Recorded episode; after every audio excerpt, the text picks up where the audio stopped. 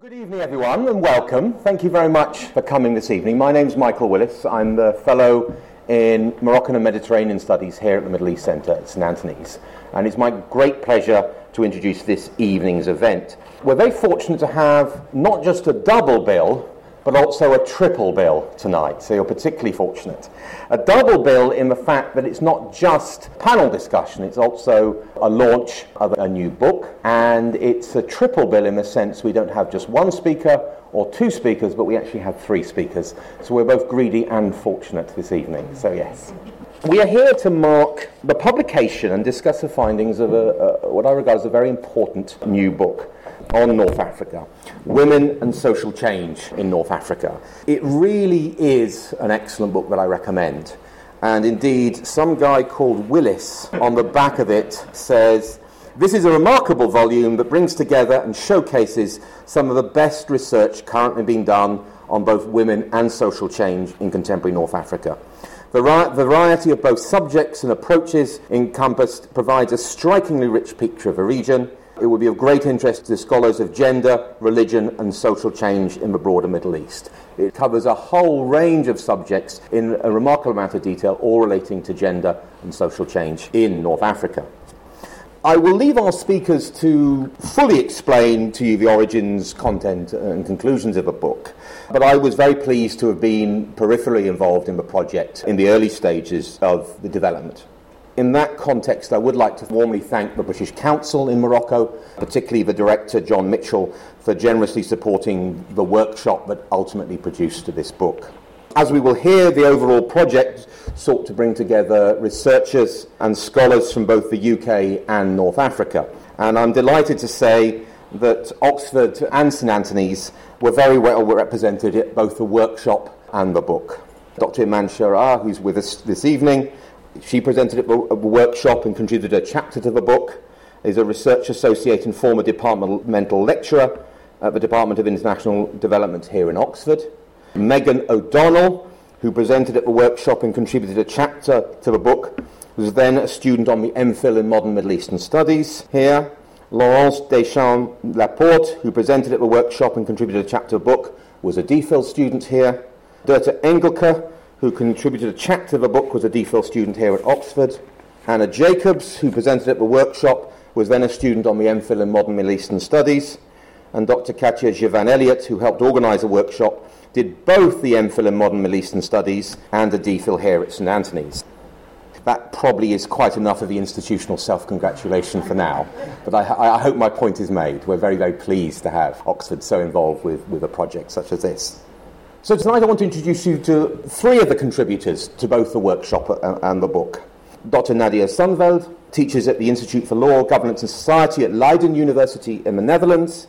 She is a specialist on gender and law in the Muslim world, and her previous books include Khul' Divorce in Egypt, Public Debates, Judicial Practices in Everyday Life, and also Women Judges in the Muslim World, a comparative study of discourse and practice, uh, which she co edited. Dr. Doris Gray who is the Associate Professor of Gender Studies at Al Akhawayn University in Morocco and the former director of the Hillary Clinton Center for Women's Empowerment there. She's a former distinguished journalist and foreign correspondent in Africa. Uh, Doris's books include Beyond Feminism and Islamism, Gender and Equality in North Africa, and Muslim Women on the Move, Moroccan Women and French Women of Moroccan Origin Speak. Dr. Iman Chaara as I've already mentioned, is a research associate here at the Department of International Development, associated with the Refugee Studies uh, program. And she was also a departmental lecturer here between 2012 and 2017. Uh, her research focuses on a range of topics related to institutional transformations in developing countries, legal reforms and changes in social norms, most notably those relating to gender and women's rights. And she has researched extensively on Morocco and is currently involved in a project looking at Uganda, so looks at South South issues across the board. Doris and Nadia, as the editors of the volume, will speak first to explain some of the background about the project, and then Iman will give us a flavour of the contributions from her contribution to the, to the book. But please join me and give me a warm welcome to our three speakers for this evening. Thank you. Doris. Good evening, everybody, and thank you for inviting us, for having us here this evening. So, what I thought I would do is talk a little bit about the genesis of the book, And my view is particular to the grad students, so you have some idea what awaits you as you embark on future publications. The workshop that we organized in 2015 was titled Gender Law and Social Change in North Africa. And the goal was to bring together Western scholars and North African scholars, and to also bring together junior scholars or emerging scholars and more senior scholars. This was, as it turned out, a rather idealistic and ultimately challenging project. So, what I'd like to maybe mention is the challenges involved in true cross cultural scholarly collaboration. Moroccan scholars in general get promoted based on seniority, not on their research output or their teaching evaluations. Culturally, there is great emphasis on respect for the elderly. There is no such thing as infatuation with youth. And I'm beginning to be on the receiving end of that respect for the elderly, so I can, from personal experience, attest to that is very true. In the West, we depersonalize research. Anyone qualified can weigh in on a discussion, critique, and make a contribution. The more senior Moroccan scholars present at the workshop felt greatly disturbed, offended, and discouraged or disrespected by having young emerging scholars publicly critique their work. They perceived this as arrogant and ultimately as neo-colonial. Another challenge, for example, was when one young Moroccan scholar used as a scholarly reference for her work the Quran and when one of the Western scholars cautioned against using a religious document or a document that is based on faith as a scholarly resource, that one might have to be careful about that. Then a discussion ensued if a perceived non believer had the right to critique the use of a sacred book in a scholarly text. So there was at some point quite some tension between the different cultural perspectives brought to the workshop.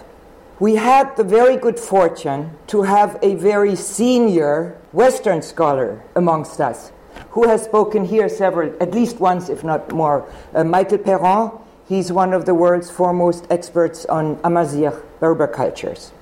He managed to diffuse much of the tension with his humor as I said, he's a very senior and elderly gentleman. And he came out very honestly and said, I have to read what he said. The lens of gender was new to him. He had not worked on gender before. And so he said, uh, My contribution was torpedoed like a submarine in World War II. I was told that I had to genderize my paper if I want to bring my damaged submarine back to the surface. So he managed to uh, diffuse some of the tension that was present there at the workshop. After the workshop ended, Nadia and I went about looking through all the contributions to see which, which uh, papers could be turned into a chapter in the book. And then the task fell upon us, once we've decided, that we had to inform some of the colleagues that their papers were not selected, which is, of course, or can be quite hurtful.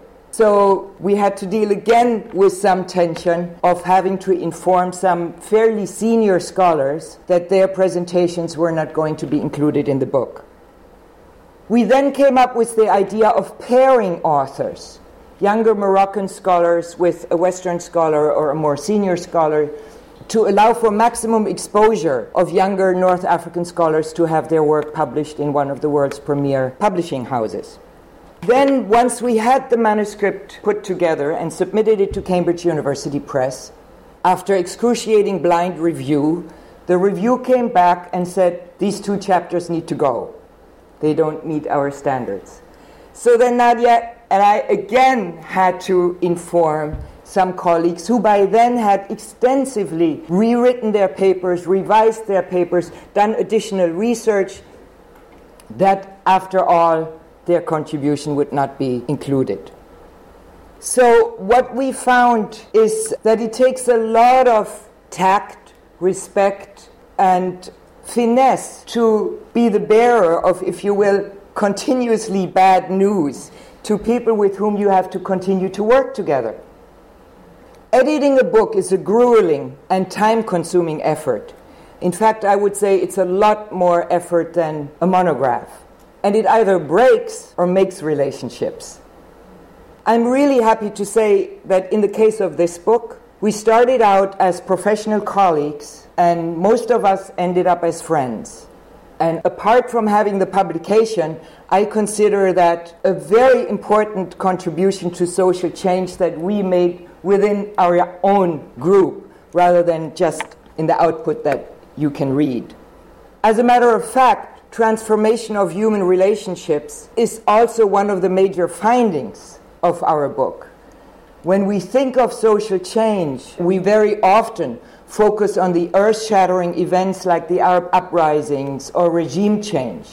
And we found that the most sustained or enduring change takes place in human relationships, which are not easily captured in matrices or in quantitative figures and numbers.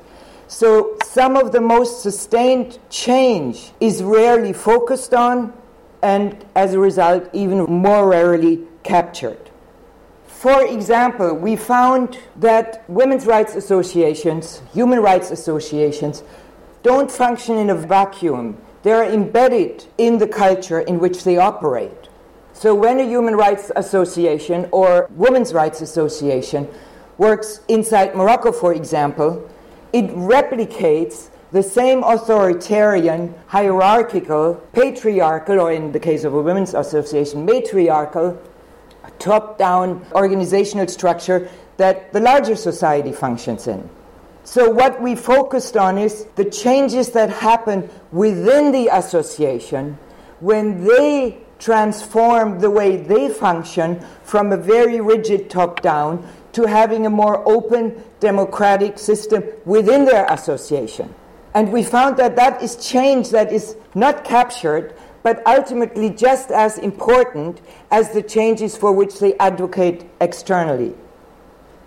Another example would be in our chapters on migration. We focused on something that is not conventionally looked at when you look at social change, and that is funeral practices and end of life care. They are studied in anthropological research, but not as signifiers of social change. But what we found was that when migrant communities, in, in the case of the chapters in this book, in the Netherlands and Belgium, change their funeral practices, this reverberates back home to their villages of origin. Everybody dies, so everybody has an experience with a loved one who passed away. It's something that every human being experiences. And it is probably the most authentic and rawest moment in everybody's life. And a moment when you're not thinking about conventions or norms or what should or should not happen, but when your heart tells you exactly what you want right now and what you need to happen. So when migrant women in the Netherlands, for example, insisted that they wanted to be present at the funeral of their child, or at the funeral of their husbands, then that change traveled back to the village of their origin. And this was even more pronounced in cases where the body was repatriated and buried in Morocco.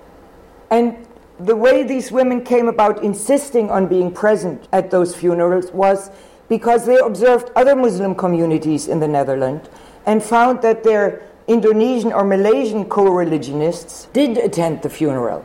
So they understood the prohibition against women attending funerals is not a religious prohibition, but a cultural convention. And cultures can change. So once a woman broke through that major barrier of attending a funeral, her relationships with the men in the village or in her entourage, in her community, changed as a result. The same goes for end of life care, and I don't want to go into details with end of life care. Who makes the decision? at end of life care? Is it the husband or the brother or the patient herself? And when the patient herself makes the decision, at that last moment in her life, she's going through a significant change. And the people she is related to experience that change. So One of the focuses of the book, or one of the things that we were trying to capture in this book, is that when human relationships are transformed, they are not capturable by conventional research methods, but they are often more significant changes than when focusing on changes that can very easily be measured in numbers and figures. And Nadia, I think, will now explain a little bit more the categories that we use to capture these various types of changes. And then Iman will talk about one that she found in her particular chapter. So thank you very much, and I look forward to the question and answering session. Well, good afternoon, everybody. And first of all, many thanks to you, Michael, for having made this possible. It's really nice to be back here. And many thanks for Kaya. She's not here at the moment for organizing all this. That's much appreciated. And of course to Doris, who asked me to become part of the uh, editing process of this book, and of which you have heard uh, a little. So, either you shut up and you're humiliated, or you do what I'm doing. You scream. Yeah? Fatima Mernissi, 1994. The 1st of December 2015 was a very cold day in Morocco. And Al Akhawayn University in the town of Ifrane in the Middle Atlas Mountains was buried in snow. And Doris and I, we had great difficulties reaching our offices. And there was no snow in Rabat, the capital city, a few hours away from Ifrane on the Atlantic coast, but there it was cold too. And on that day, a large crowd followed the casket carrying a woman to her last resting place. And that woman was Fatima Mernissi. You might know her. As she was an exceptional woman in many ways. She was a sociologist by training, and she was one of the most famous, if not the, mo- the most famous, uh, Moroccan feminists. And she was a founder of Islamic feminism in Morocco and she urged Muslim women to no longer shut up but scream instead. She screamed many times during her own lifetime, but what made her really exceptional was that she even screamed during her own funeral. Wow. The crowd following her casket was a very unusual crowd. So there were many public figures. There were two advisors of the king, ministers, uh, writers, poems. Even the president of Morocco's uh, Islamist movement was there. But what made this funeral procession even more unusual was the large presence of women. And as you heard, usually in Morocco, the burial of a beloved one is a gender segregated event where only men walk the coffin to the graveyard. But this time, however, many women honored Fatima Mernissi's last wish and by attending her burial in large numbers. Interestingly, however, is the fact that a significant number of Moroccan women had already started challenging the gender segregated event of burial rituals long before Fatima Mernissi did. So, as Doris explained, through their migration to Western Europe, they had come into contact with, with Muslims from other countries, but also Muslims from different denominations. And they had found out that the gender segregation was not always present in these women's lives. And so in our book, it's researcher Khadija Outmany, she gives these women a voice. And in her research, she focuses on Dutch and Belgian women from Moroccan descent who challenge these conventions. So, for example, she describes how a Dutch Moroccan woman, how she refuses to obey her uncle. So her father had just died, and the father was in the ambulance, and he had to be transported to the cemetery to be washed and to be prepared for burial. And the uncle forbade her to, to stay in the ambulance and she just refused to get out of the ambulance. And she stayed with her father all the way to the cemetery. And so instead of being left behind, it was the uncle who had to stay behind. Yeah, and this time it was he who was screaming. Certainly, the purpose of our book was to give this woman and other women a voice. but we aimed at doing more than that. So the anecdotes of Mernissi and the woman in the ambulance, they raise a very significant question, namely, what is social change? And how does it happen or not? Okay, so social change happens at many levels, and our aim was to present a more complete picture of social change in North Africa. And through the very detailed micro level and empirical research of most authors in our book, we were unable to unearth four categories of social change. And this is the first one. Social changes, such as the one embodied in the figure of the Dutch Moroccan woman in the ambulance, they are generated through what Asef Bayat calls social non movements. Yeah, so as you can read, these are the collective, collective actions of non collective actors. They embody shared practices of large numbers of ordinary people whose fragmented but similar activities trigger much social change.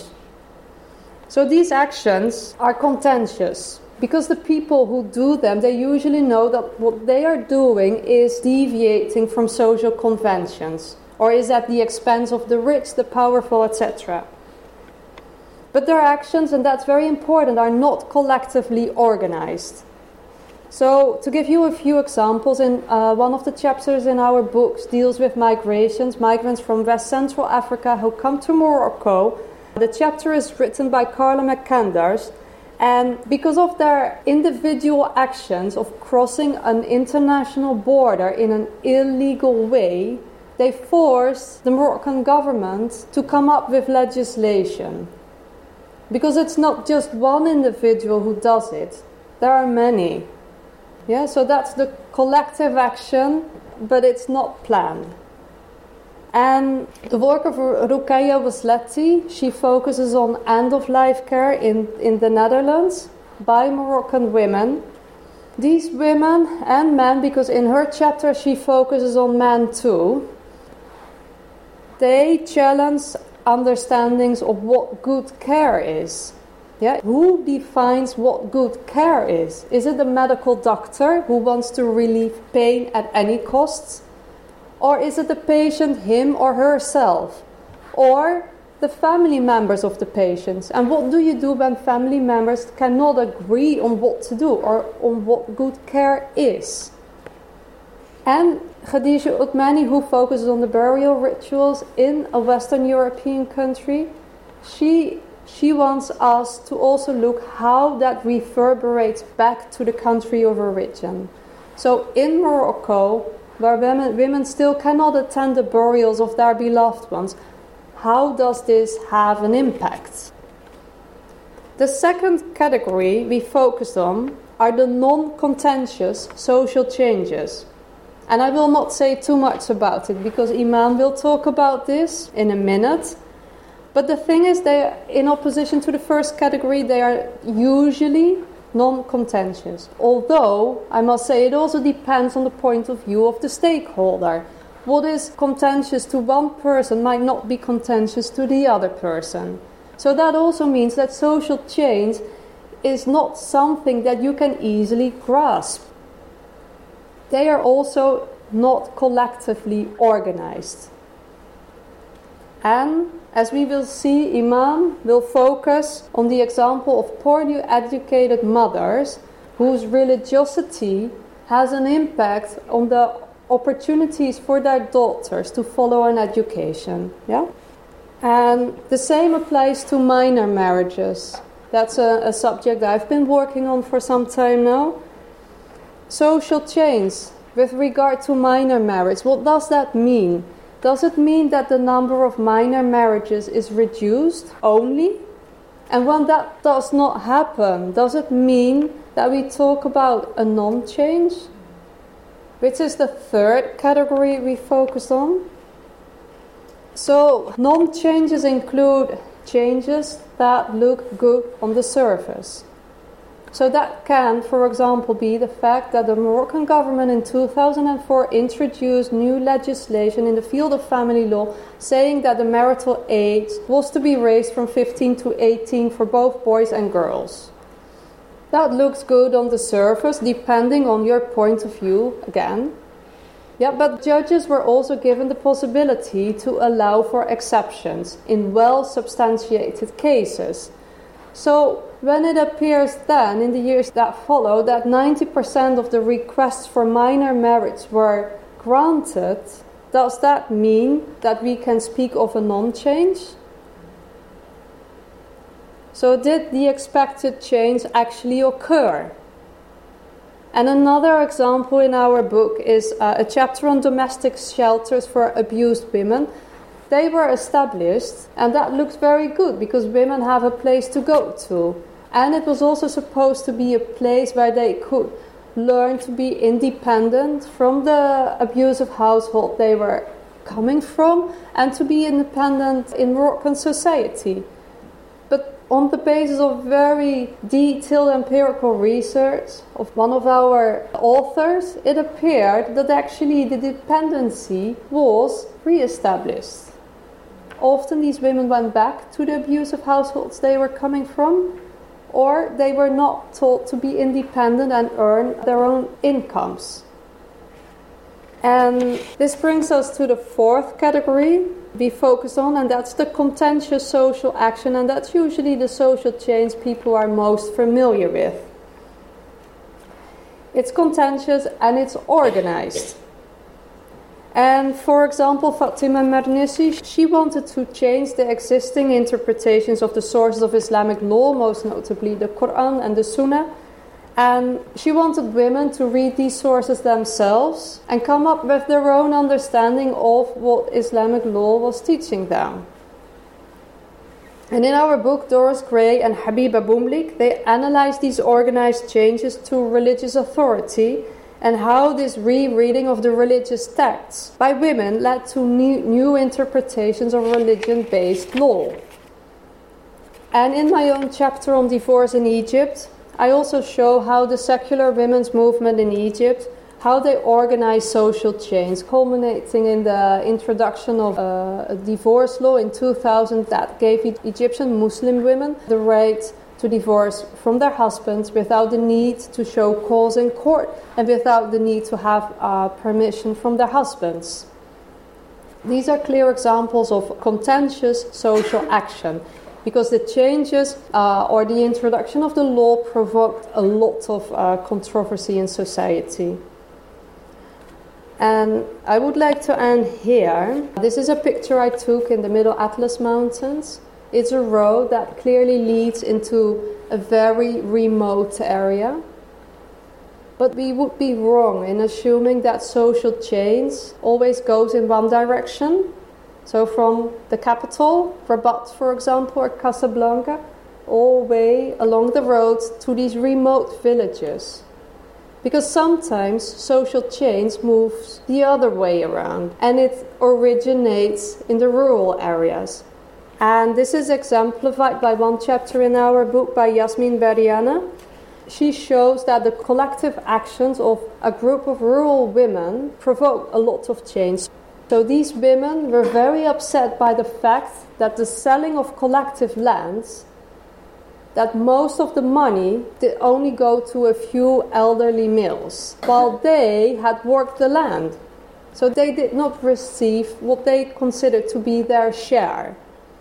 And so they opposed this practice in their own communities but they also wanted to organize some actions that would have an impact in society broadly. So they went all the way to Rabat and they demonstrated in front of the parliament and they approached the civil society organizations. They also went to the women's rights organizations and they asked them to collaborate with them to make it bigger, to allow for social change on a great scale. And they succeeded in that. Because nowadays, part of the revenues of the selling of collective land goes to women too. And they even had to change national legislation to make that possible.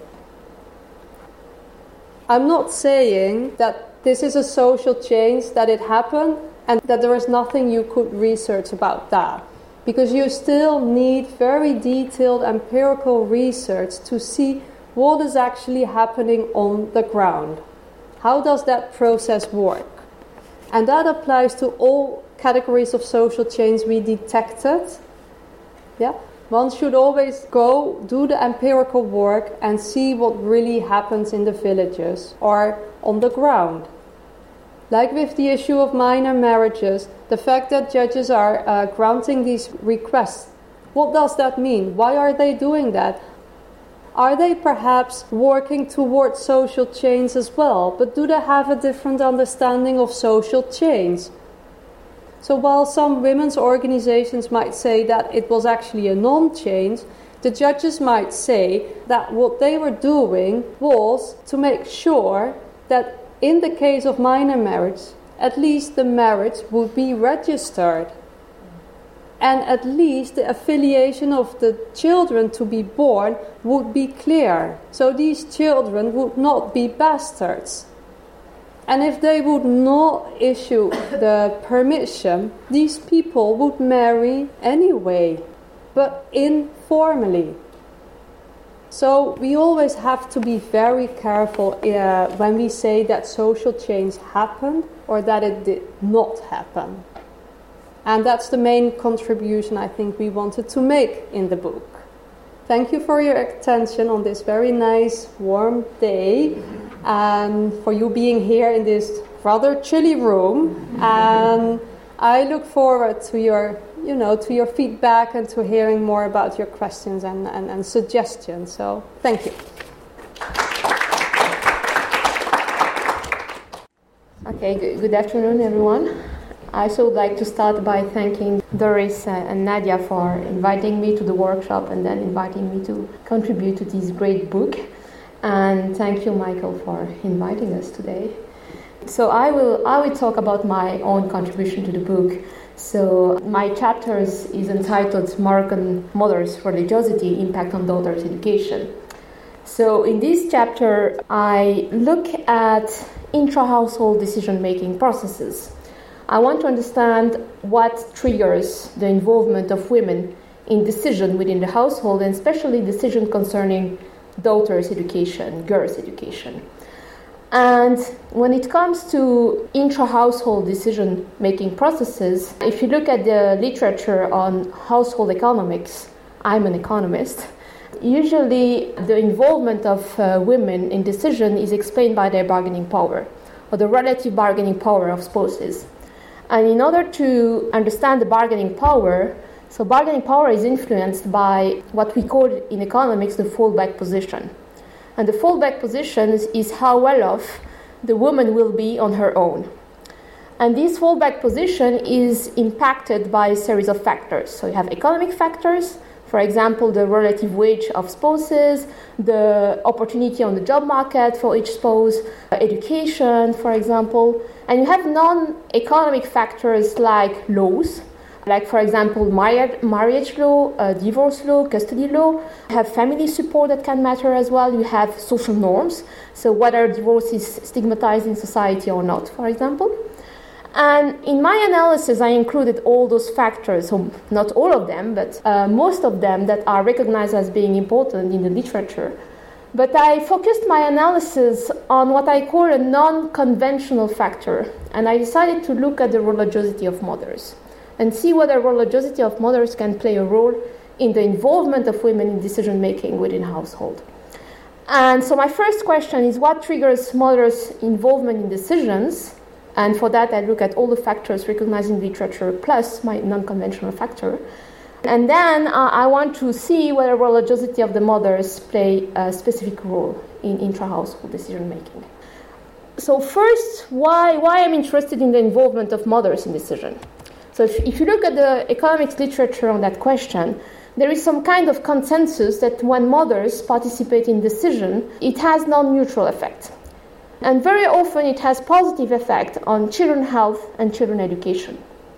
And if I look at my, at my own database, what I observed is that when mothers participate in education decision concerning their daughters, it appears that girls are more likely to stay at school in urban areas and are more likely to enroll in primary school in rural areas.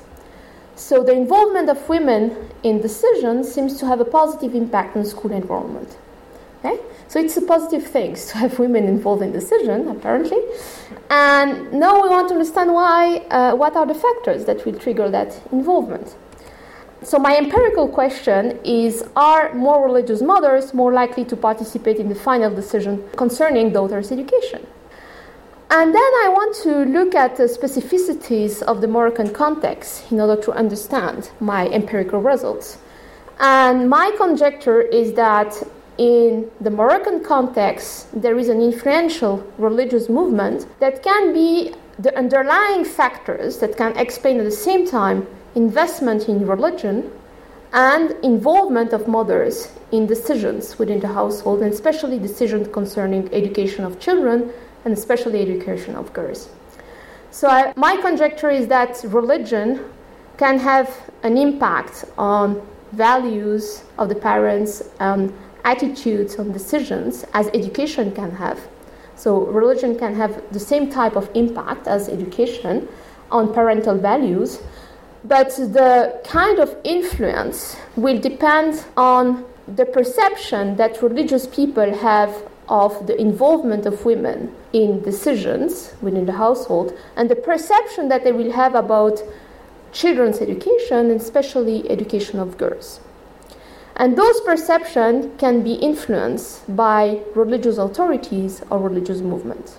So I want to see whether it's the case in Morocco. Okay? Is it clear for everyone? Any question? Okay. So how did I do that? So I collected data, uh, actually used a database that I collected during my PhD uh, research. So my PhD was not focused on that question, but my questionnaire was very large, so I could continue to use my data after the PhD. So I collected data in three different regions of Morocco, in the Tetuan Tangier region, in the Casablanca region, and then in the Ouarzazate province. And I interviewed in total 542 individuals, but only 283 individuals were married. And in each family, I interviewed either the wife or the husband, and the choice was completely random. Okay? So, what do I want to explain? I want to explain the involvement of women in decisions concerning the education of girls. So, my dependent variable, so what I want to explain, is a binary variable that will take var- uh, the value 1 if the mother participated in the final decision concerning girls' education, or and zero otherwise.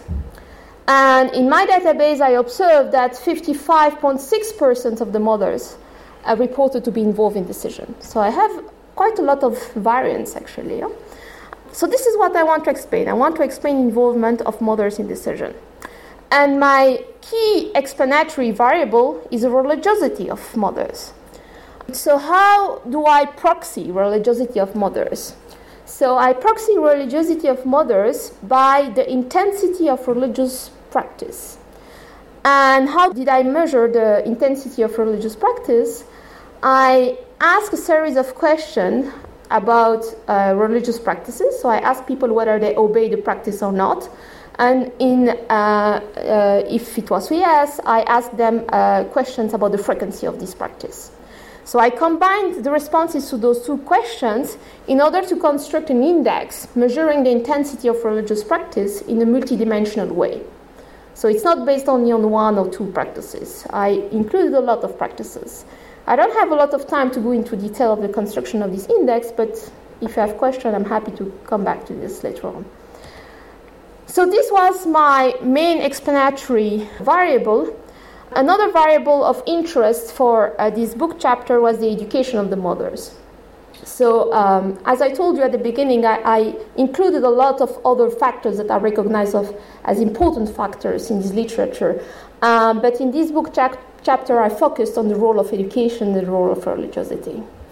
And what I want to test is whether religiosity and education are complementing each other whether there is some kinds of complementarity between religiosity and education, whether they reinforce each other when it comes to the explanation of the involvement of mothers in decisions, or whether there are substitutes, whether one can play the same role as the other when one of them is missing. Okay? So I want to see whether there is some uh, complementarity or some uh, substitution between those two factors. So, what are my main results? So, the main results are that education matters. So, the, um, the education has a positive impact on, on the involvement of mothers in decision. So, the more educated is the mother, the more likely the mother will participate in decision concerning the education of her daughters. Then I have a positive and a statistically significant correlation between the intensity of religious practice and the likelihood of the participation of women in decisions. So, the more religious is the mother, the more likely she will participate in decisions. But these results is triggered by women who are poorly educated. What do I mean by poorly educated? Women who did not go to school at all, uh, did not go to school, or women who uh, only had a few years of formal education. So, women who did not achieve primary education. So, if I look at those women who, who are poorly educated, there is a positive correlation between the intensity of religious practice and the involvement in decisions. But if I look at women who are highly educated, there is no effect, no impact of religiosity. So when women are educated, what matters is their level of education. So if they are educated, they will participate, they are more likely to participate in decision. If they are poorly educated, the more religious they are, the more likely they will participate in decisions concerning the education of their daughters. Okay? So it seems that there is some kind of substitution effect between the two factors. So religion acts as a compensating factor for the lack of education, in a sense. It's not perfectly compensating the, the lack of education, but there is some compensation effect. Okay, so this is my main results. Now I want to understand why is the case. So what is a possible explanation for these empirical results? And for that I focus on the, as I told you at the beginning, I focus on the Moroccan context.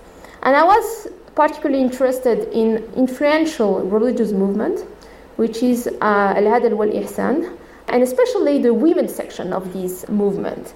So it's a movement that has been created in the 70s by a school teacher um, from the 80s with the introduction of uh, very liberal policies in, in, Morocco. The main concern of the movement was social justice. So they were very active on the ground, providing goods and services, helping people, and acting as a kind of substitute to the state on the ground. And the movement is inspired by Sufism, so it's a movement that follow a bottom-up approach. And they consider that the uh, transformation of society is possible if we start by transforming people. Uh, so we should uh, give priority to the inner change of the people in order to change society. And the main purpose is to reach spiritual awakening and true education, so they insist on the importance of education. My interest was more on the women's section because I thought that this section is more likely to reach women. And I met with several members of the women's section, so members with position of important responsibility, with important position of responsibility, and also with local activists from those discussions that I had with members of the women's section, there are some main topics that emerged. So it seems that um, first they are very active in order to transform society and reach gender justice. So they always talk about gender justice, they don't talk about gender equality. But this concept is not clearly defined. So, for example, they are very keen for egalitarian involvement of uh, men and women in family matters. They would be favorable to uh, the involvement of women in the public sphere, but they will not directly talk about equality in rights between men and women, and they will not directly talk about equality in terms of responsibility between men and women. So they prefer this concept that is not clearly defined of gender justice with respect to gender equality. Then they consider that emancipation of women can only come through education. That education is very important, and that actually education is a religious duty.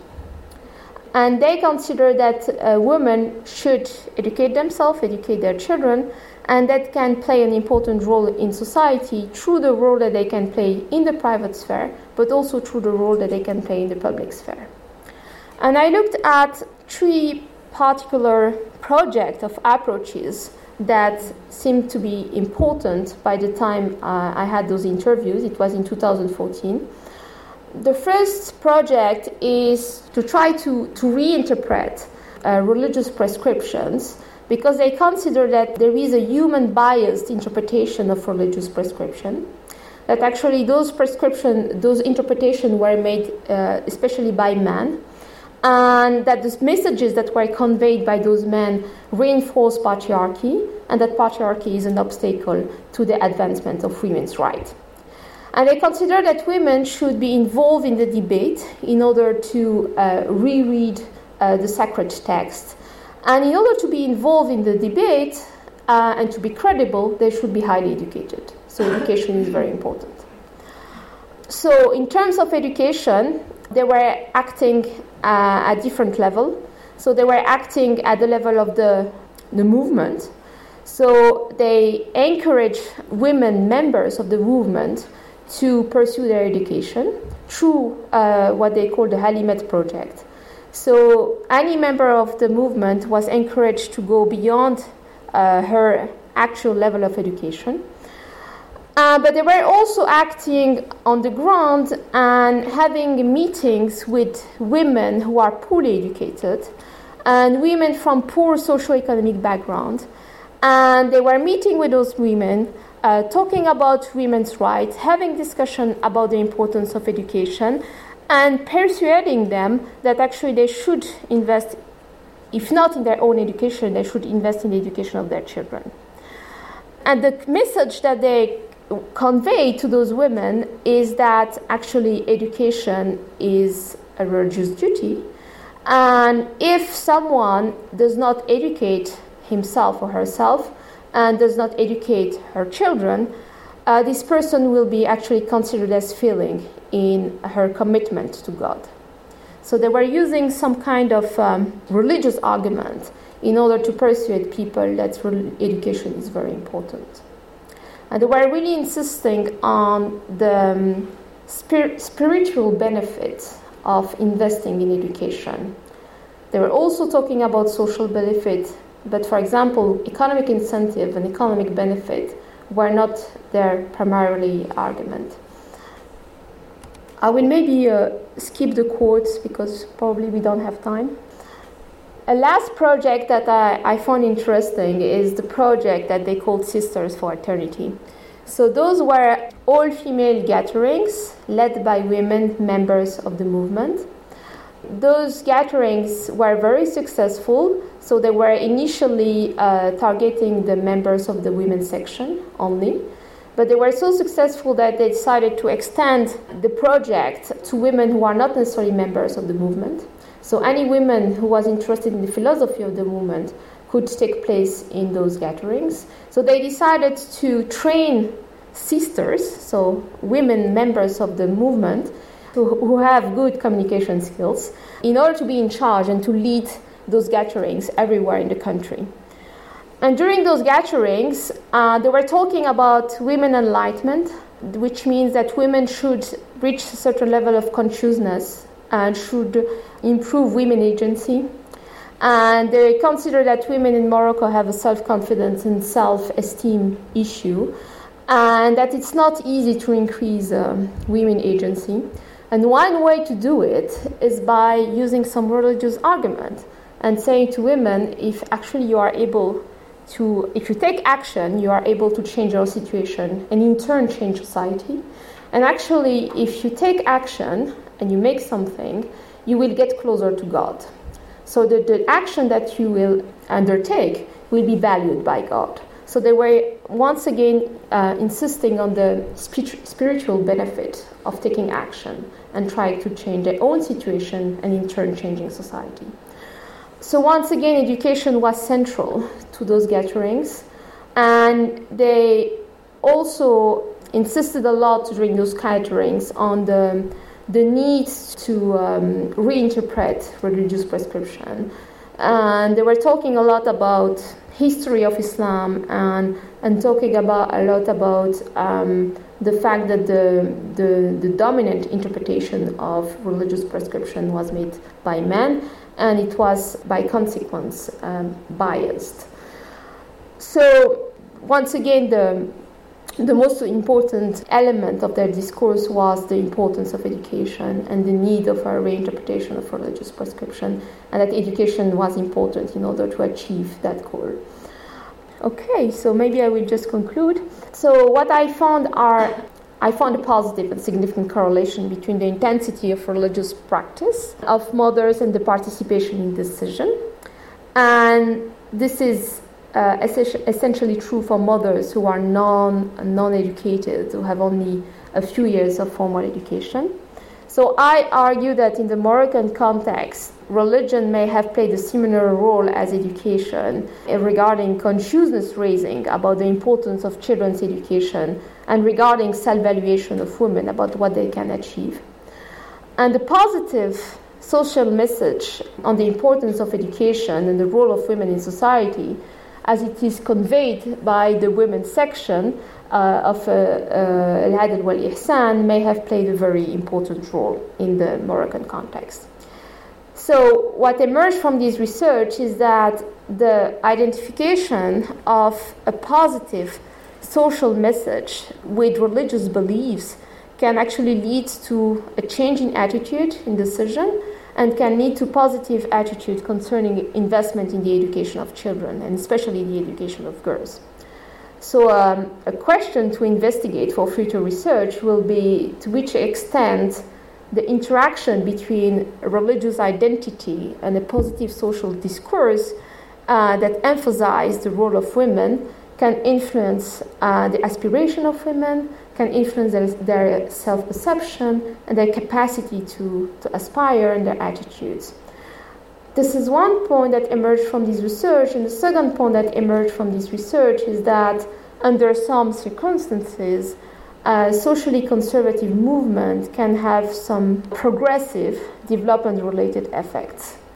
And, and actually, it's not, uh, there are some other evidence of that results in other contexts. And I will stop here, I think. Thank you. Thank you, Doris. Thank you, Nadia. Thank you, Iman. I think all three of those presentations hopefully give you a flavour of the book and look at what the objectives of the book are to achieve. And certainly from having been involved in the workshop and having read large parts of the book, I think the two things that stand out in the book for me, and I think they've, they've come over in the presentation, is firstly that the, the chapters were based on really in-depth, on-the-ground research, with people spending a lot of time were very familiar with the case studies. Doris referred to the case of Michael Peyron, who is, as you mentioned, one of the foremost authorities of the Amazigh communities of Middle Atlas, and actually wrote down family practices that nobody had written down really about what was happening in the rural communities of Middle Atlas. So, so remarkable things like that. I think the second important thing about the volume, which came out here, is looking in a, a rather different way of what social change actually means. Sometimes I think they're fairly standard ways of looking looking at how change occurs and why it occurs in a, in a rather different way. I certainly learned a lot and began to think in different ways about different types of social change and what it meant, particularly in relation to women. We've got a taste of that. Thank you.